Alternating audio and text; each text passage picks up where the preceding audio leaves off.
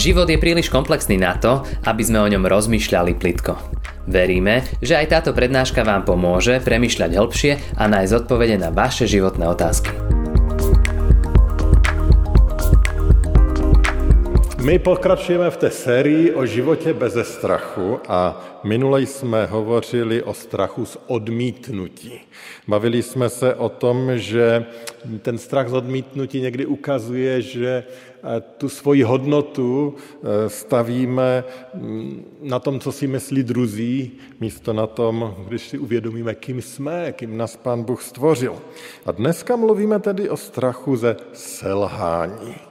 A tom jde především o tom, že, mám, že se bojíme, že některé věci nezvládneme, pokazíme se, že žijeme s takovýmto strachem. A i dnes přečtu jako základ toho kázání jeden krátký verš z knihy Přísloví a dokonce v něm není ani nic o strachu, ale myslím si, že je jakousi odpovědí na ten strach ze selhání. Postavme se prosím tedy nyní a vyslechněte ten verš, Přísloví 24, 16. A čteme tam. Spravedlivý, i když sedmkrát padne, zase povstane. Své volníci zaklopítnou a zle končí. A uděláme to jako minulou neděli, je to tak krátké, že to přečteme ještě jednou společně. Spravedlivý, i když sedmkrát padne, zase povstane. Své volníci zaklopítnou a zlé končí. Pane Ježíši, ty jsi ten, který nás pozvedá, tak tě prosím, abychom tě jako takého viděli i dneska a abys nás osvobozoval od strachu, který nás zbavuje svobody a zotročuje. Použij si, pane, k tomu i toto přemýšlení nad tvým slovem. Amen. Můžete se posadit. Strach ze selhání. No, možná když jsme děti a chodíme do školy, tak někdy zažíváme strach, že ty známky nebudou úplně takové, jaké by měly být. Později se možná bojíme toho, že neuděláme maturitu, nebo třeba řidičák, nebo nějakou tu zkoušku na vysoké škole či jinde. Různé strachy zažíváme v době, kdy jsem chodil se svojí manželkou a, pardon, v té době teda snoubenkou samozřejmě, s Šárkou, tak bylo takové období, že jsem se bal, že se se mnou rozejde. A nějak to bylo bolavé, moc jsem neuměl i naplňovat její potřeby a tak jsem měl strach. Um, teď v dospělosti člověk řeší zase jiné strachy. Občas mám strach z toho, že nejsem dobrý táta, nebo že nezvládám nějaké jiné výzvy, které v životě přicházejí. Strach je součástí našeho života a znovu tady připomenu něco z toho, co jsem říkal již minule. Někdy ten pocit strachu prostě přijde, my ho nějak zpracujeme a odejde a nic zásadního se neděje. A to je asi celkem běžné a zažíváme to tak trochu všichni. Ale některé lidi ten strach jakoby paralyzuje. On na ně tak spadne a může zásadně ovlivňovat to, jak žijeme, co děláme, čím procházíme. A to samozřejmě potom vede k různým důsledkům a ne vždycky jsou příjemné. Tento strach může mít potom přesah do různých oblastí a nakonec vlastně může mít přesah i do vztahu s Pánem Bohem. Někteří lidé můžou zažívat jakýsi strach z toho, že jejich selhání, jejich chyby, jejich nedokonalosti způsobí, že sklamou Pána Boha, nebo dokonce, že se nedostanou do nebe. Dovolte, že začnu dnes jedním velice známým biblickým příběhem, který vyprávěl pán Ježíš svým posluchačům a který k tomu má co říct. A ten příběh ukazuje, jaké jsou důsledky strachu, eh, který člověk může mít ze selhání. Určitě to podobenství znáte. Nebudu ho číst, je to delší a v něm Ježíš povídá o tom, že jeden člověk odcestoval a třem svým služebníkům eh, rozdělil svůj majetek a požádal je, aby s ním hospodařili. Jednomu dal pět, druhému tři a třetímu jednu hřivnu. ta hodnota, co to znamenala hřivna, asi není úplně podstatná, ale v dnešní době by to byly miliony, co jim svěřil, takže nebyla to nějaká 100 koruna, byl to obrovský jeho majetek, který jim svěřil, aby se o něj starali. Potom se vrací a oni mu dávají report z toho, jak hospodařili. Ten, kterému dal pět hřiven, získal dalších pět. Ten, kterému dal dvě, získal další dvě. A víte, jak to bylo s tím třetím. Ten třetí mu vrátil pouze tu stejnou hřivnu, kterou mu ten předtím dal. Ale to, proč to celé říkám, je to zdůvodnění, které on tam říká. Jak to zdůvodňoval? Poslouchejte. Matouš 25, 25. On řekl, bál jsem se, a proto jsem šel a ukryl tvou hřivnu v zemi. Hle, zde máš, co ti patří. Tady máme ten strach. On se bál. A protože se bál, tak co bylo výsledkem, že neudělal nic. Prostě to zakopal a potom to vrátil. A to je přesně ovoce strachu ze selhání. Když se člověk bojí toho, že něco pokazí, že selže, tak to často vede k nečinnosti. Ale pán Bůh nás stvořil k aktivitě. Pán Bůh nás stvořil, abychom se starali o tento svět, abychom budovali vztahy, ne abychom žili ve strachu. A tak tady vidíme, že ten strach má reálný dopad na naše životy a že nás vede mimo ten záměr, který má Pán Bůh s člověkem. Pán Bůh chce, abychom byli aktivní, abychom byli tvořiví, abychom rozvíjeli vztahy s lidmi i s ním, kdežto strach nás uzavírá a vzdaluje od tohoto záměru. Určitě nechci, aby dnešní kázání vyznělo pouze jako inspirace k odvážnému nakladání s financemi, jak to je tady v tomto podobenství, nebo k odvážnému investování. Sam se asi hlásím spíš k těm konzervativním investorům, kteří moc do riskantních operací nejdou. Ale jak je nám jasné, nejde o finance. To podobenství nám totiž ukazuje důsledky těch, z toho strachu a těch obav. A proto jsem se od něj chtěl odrazit. Ale vraťme se teď k tomu našemu původnímu textu, který nám nezbytně nepopisuje důsledky, ale ukazuje jakési biblické východisko, které se může stát jakýmsi pevným základem, abychom my z boží milosti se tomu strachu jakýmsi stylem eh, vzepřeli. Ještě jednou tedy ten biblický verš. Spravedlivý, i když sedmkrát padne, zase povstane. Své volníci zaklopítnou a zle končí. Ten text je velice silný z tohoto důvodu, že nás učí, že to selhání je vlastně součást našeho lidského života. A také to, že z každého selhání jde opět povstat. Pojďme se nad tím zamyslet. Teda to první, že selhání je součást našeho života.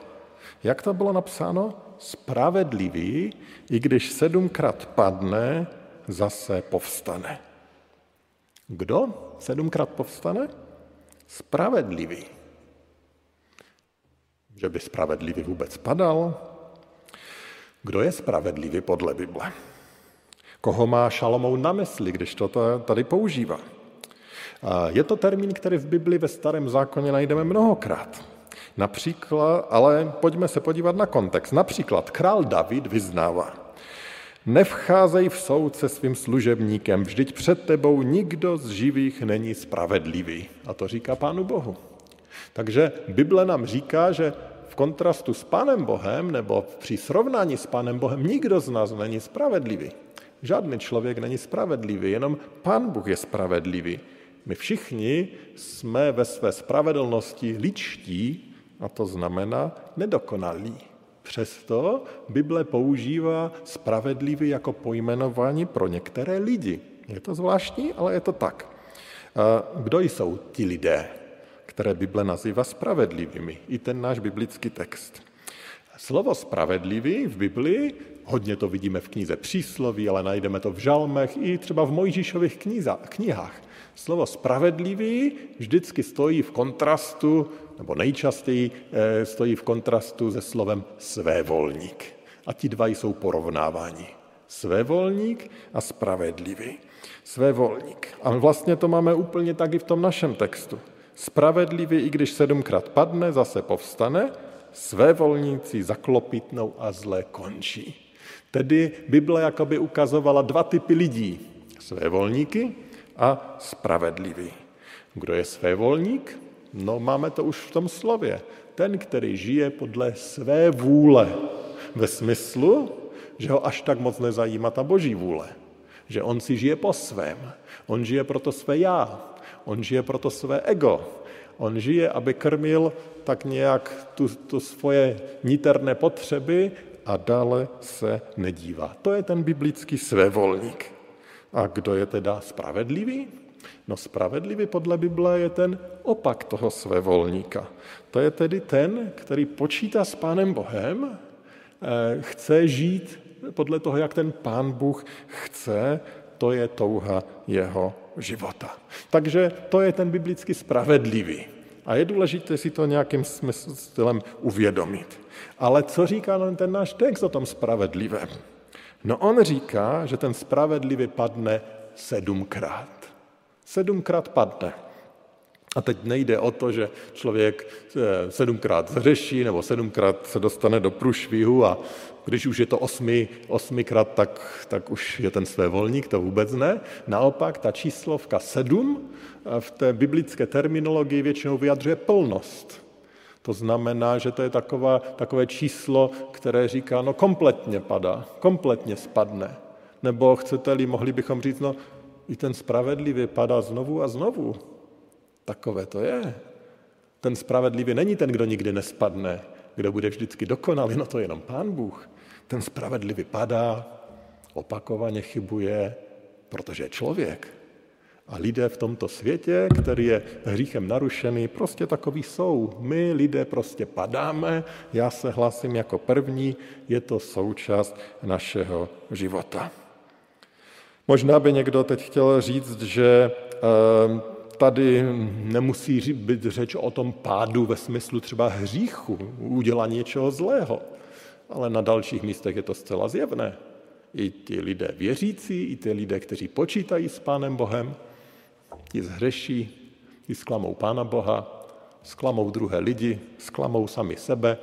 To je prostě naše součást. Takový jsme jako my lidé. A tím nechci říct, že je jedno, jestli ubližujeme a děláme zlé věci. To určitě ne. Určitě budeme šťastnější, když v této oblasti rosteme, měníme se a zabraňujeme mnohým z těchto selhání a chyb. Ale na druhé straně vždycky budou součástí našeho života. Dokud jsme tady v tomto světě, tak ty pády nebo hříchy, chcete-li, budou součástí našeho života. Pak ještě by nám mohla vrtat v hlavě ta otázka, no tak proč teda takový divný název, spravedlivý? Dovolte, že přečtu z listu Římanům ze čtvrté kapitoly, co o tom říká apoštol Pavel. A on tam uvažuje nad Abrahamem, který byl nazván, že je tím spravedlivým a říká. Co tedy řekneme o Abrahamovi, našem tělesném praotci? Čeho dosáhl? Kdyby Abraham dosáhl spravedlnosti svými skutky, měl by se čím chlubit, ale ne před Bohem. Co říká písmo?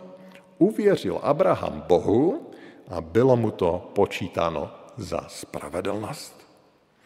Bible tedy nazývá spravedlivými ty, kdo uvěřili Pánu Bohu, ne ty, kteří nikdy nechybují. Bible říká, že když věříme, Pán Bůh nám díky oběti Pána Ježíše odpouští a nazývá nás spravedlivými. Proč o tom mluvíme v souvislosti se strachem ze selhání? Myslím si, že především proto, protože strach ze selhání trápí především ty, kteří chtějí být sami spravedliví. A paradoxně křesťané mohou být ti první na ráně, protože chceme před Pánem Bohem, abychom ho nezarmucovali, chceme žít jako ti nejlepší. Ale někdy skoro až tak můžeme minout ten důležitý princip toho, že ten dokonalý je Pán Bůh a že tak, jak si stavíme na tom našem výkonu, že to chceme dosáhnout a paradoxně zrovna my jsme možná nejnáchylnější k tomu, abychom žili v jakémsi strachu z našich chyb a hříchů. A čím víc máme pocit, že to musíme zvládnout sami, tak tím víc nás to může spoutávat. Ale ta naše křesťanská svoboda není v tom, že se stáváme dokonalými, ale v tom, že věříme v dokonalého pána.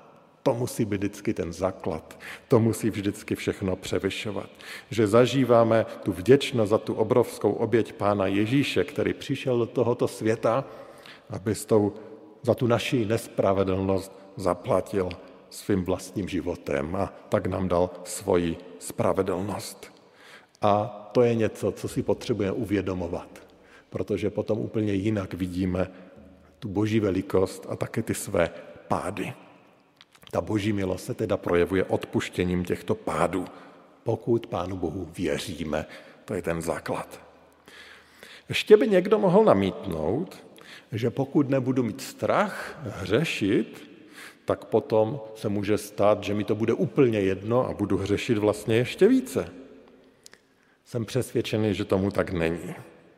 Protože ten, kdo zažije tu hloubku božího odpuštění a jeho přijetí, ten, kdo se přesvědčuje o, o jeho lásce, která ho vedla až na kříž, ten je mnohem více motivován k životu v poslušnosti Pánu Ježíši. Ale ne strachem, ale vděčností a láskou. Vlastně to tak funguje i v mnohých oblastech našeho lidského života.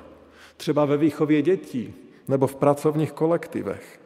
Pokud se vyžaduje poslušnost jenom formou zákazu a trestů, nebo jakýchsi směrnic a přísných kontrol, tak vždycky ty výkony budou v atmosféře strachu a nejistoty a všichni odborníci nám dají za pravdu, že úplně jinak to bude fungovat v kolektivu, kde ta motivace je vzájemný respekt, láska, snaha pomoct jeden druhému. Ano, taky jsme lidé, taky toho lze lehce zneužít či jinak pomoct, ale vidíme ten veliký roz, rozdíl a stejně tak je to v naší víře. Takže to byla ta první důležitá myšlenka, že to selhání je součástí našeho života. Prostě do něho patří. Takový jsme a pan Bůh ví, že takový jsme a pan Bůh neočekává, že se staneme dokonalí. Což samozřejmě neznamená, že on neočekává, že něco se sebou budeme dělat a někde se budeme posunovat. Pojďme do té druhé myšlenky, kterou v tom našem textu máme. A to je ta myšlenka o tom, že se z těch pádů povstává. A Boží slovo nás učí, že z těch pádů povstáváme vírou v toho, který je dokonalý. Už jsme to vlastně i zmínili. Ten té verš ještě jednou. Spravedlivý, i když sedmkrát padne, zase povstane. Povstane poprvé, po druhé, po sedmé, spravedlivě povstane. To je totiž jeho životní styl. Že nezůstane na zemi, ale že povstane. Otázkou je, jak povstat. A především, jak povstat, když jsme něco hodně zvorali. Když jsme něco někde hodně selhali. Dovolte, že přidám citát z Janova listu. Zhřešili kdo, máme u Otce přímluvce, Ježíše Krista spravedlivého, on je smírnou obětí za naše hříchy a nejenom za naše, ale za hříchy celého světa. Co nám teda dává sílu vstát i po sedmé, i po tisící treté? Co? No víra, že máme u svého nebeského Otce přímluvce, kterým je ten dokonalý Ježíš Kristus, který zemřel za naše hříchy. A znovu to tam Pánu Bohu připomíná. Jo, za tento pád jsem já už zaplatil. To už je odpuštěno. Poprvé, po druhé, po sedmé, vždycky znovu říká, za to jsem zemřel, za to jsem prolil svou krev, to už je odpuštěno. A vědomí této reality, že i když jsem spadl, jsem prohlášen za toho, kterému je odpuštěno, víra v tuto realitu, to je to, co nás staví znovu na nohy. Jak se to projeví? Má to totiž své důsledky. Tato víra přináší své ovoce. A nakonec vidíme, že ta selhání se mohou stát nástrojem, kdy se něco v nás změní v něco ještě mnohem lepšího, než bylo před tím selháním. když takto nás ve víře Pán Bůh pozvedne. Například, když si uvědomujeme své pády a boží odpuštění, tak si myslím, že nás to učí pokoře. Když se stále snažíme přesvědčit sebe a své okolí, že my nepadáme, že my jsme ti dobří, tak to vede akorát k píše, k hrdosti, v životu nepravdě. Ale když si vlastně uvědomím své vlastní slabosti, tak mě to vede k pokoře, protože vím, kdo jsem, vím, co je opravdu v mém nitru a něco se takto mění v mém životě. A když se ta pokora dotýká mě samého, tak potom vlastně i jinou optikou vidím jiné lidi. Potom, když jsem svědkem jejich pádu a jejich klopitnutí, tak mě to chrání od toho, abych pyšně nepoukazoval na ty jejich slabosti, protože vím, jaký jsem já sám. A tak vlastně ta realita toho, že zažíváme ta selhání, ale zažíváme také odpuštění, nás vede k mnohem soucitnějšímu a tolerantnějšímu přístupu k druhým, protože víme, že všichni jsme podobní. Někomu to jde možná na ty nohy trochu rychleji, někomu pomaleji, ale v tom jsme všichni stejní. A tak místo, abychom soutěžili v tom, kdo je lepší, tak si je můžeme učit si vzájemně pomoct, podepřít se, modlit se za sebou. A to bychom možná bez těch vlastních pádů ani nedokázali nebo neuměli. A tak tyto naše pády a pozvednutí nás učí a proměňují naše vzájemné vztahy a učí nám sloužit druhým. A mohli bychom zmínit mnohé další benefity, které vyplývají z toho, že procházíme i těmi pády, i tím pozvednutím. Zvlášť, když to jsou takové opakované věci, tak se vlastně učíme i vytrvalosti, abychom to prostě nevzdali, abychom znovu a znovu prosili Pána Boha odpuštění a novou sílu a hledali cesty, jak být proměňováni. Pán Bůh nás skrze to mnohým věcem učí. Takže možná ten závěr tady z toho je, že Pán Bůh si používá i ty naše selhání a pády, aby nás proměňovala. To je vlastně druhý důvod, proč nemusíme žít ve strachu se selhání, z chyb, z toho, že něco nezvládneme. Nemusíme se ptát, bát selhání, protože jsou součástí našeho života. Dovolte, že zakončím příběhem. Asi bych byl radši, kdybych tady mohl mít nějaký silný pozitivní příběh, Dneska bude spíš ten negativní. Možná jste ho už někteří z vás četli posledním čísle časopisu Přítel, kde jsem mm, to popsal trošku zevrubněji. A je to příběh eh, ze života evangelisty Raviho Zachariase. Jehož citace a příběhy jste tady ode mě už jistě eh, mnohokrát slyšeli. Ten loni zemřel mě opravdu v mnohých věcech velice inspiroval jako výborný kazatel a ten, který přinášel Boží slovo. Žel posmrtně vyšlo najevo, že jeho život byl poznamenán tajnými hříchy velice závažného rozsahu. Organizace, pro kterou pracoval, nechala nakonec vyhotovit nezávislé vyšetřování, protože se objevily jakési obvinění a to prokázalo, jeho velmi nevhodné sexuální chování spojené se zneužíváním, včetně toho, že si za své tyto choutky platil penězi, které lidé dávali na misi. Strašná tragédie. Zpočátku se všechno ve mně vzpíralo, že to nemůže být pravda. Ale čím víc jsem se seznamoval s těmi věci, tím víc docházelo, že to opravdu je realita. Na jedné straně jsem si to nemohl spojit. Jak je to možné, že člověk, který takto ukazoval na pána Ježíše, inspirativně kázal, padnul do něčeho takového. Nebudu to tady více rozebírat, pokud chcete, přečtěte si v časopise Přítel, myslím, že už je vyprodaný, ale pokud chcete, můžete dostat elektronickou verzi, tu ještě máme.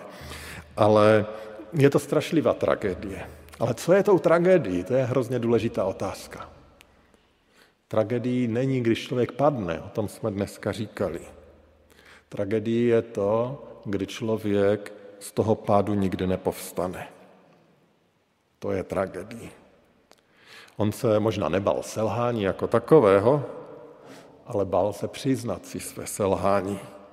A tak za tím jedním selháním přicházel další a zabředal do pavučiny lží, destruktivního chování, všelijakých podvodů.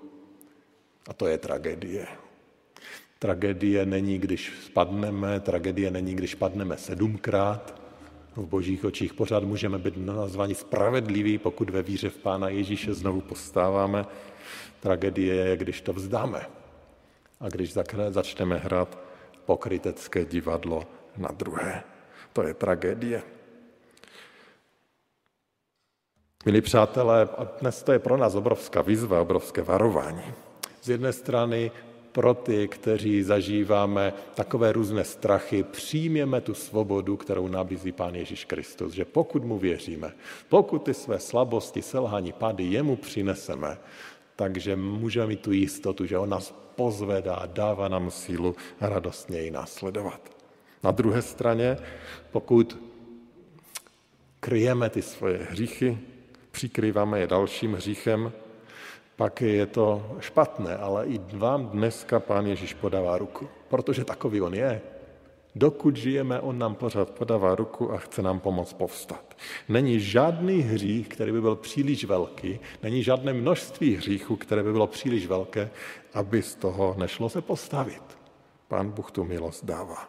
On staví na nohy, bez soudu, respektive protože on ten soud přijal za nás. S dokonalým odpuštěním je netřeba k němu v té pokoře přijít a poprosit o odpuštění, poprosit, aby nás postavil. Je totiž tragédii, když život promarníme zakrývaním našich pádů. Ano, když to nepraskne, tak vám tady možná v kostele uděláme hezký pohřeb, řekneme, že jste tady chodili pravidelně na bohoslužby, že jste věřili Pánu Bohu a možná na vás budeme vždycky vzpomínat jako na ty dobré křesťany. Ale co z toho, když ve stejný okamžik se člověk postaví před samotného Pána Boha a víte, jak to Ježíš v jiném podobenství říká? Říká, že tam uslyšíme, neznám tě.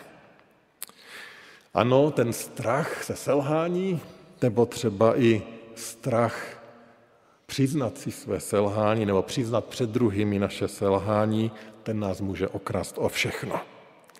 Ale život s vědomím, že ten dokonalý Ježíš tam má selhání odpouští, překrývá, pozvedá mě, tak to je život v radostné svobodě, pro kterou on nás stvořil. Nemusíme se bát svých pádů a hříchů, protože víme, že Pán Bůh ve své milosti nám je odpouští a posiluje nás. A proto kdysi Luther řekl ono šokující, abychom hřešili odvážně. On řekl, hřešte odvážně. A tím nechtěl pobízet lidi, aby se dopouštěli hříchu ale chtěli pobojizet, aby se nebáli nakonec ani svých hříchů.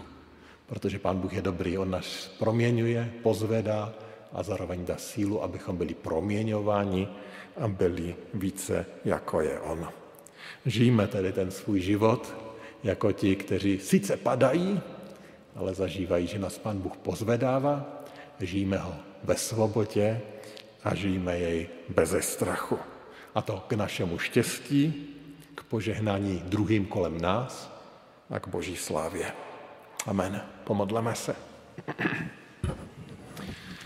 Pane Ježíši, děkuji ti za to, že ty jsi nás nestvořil pro život ve strachu.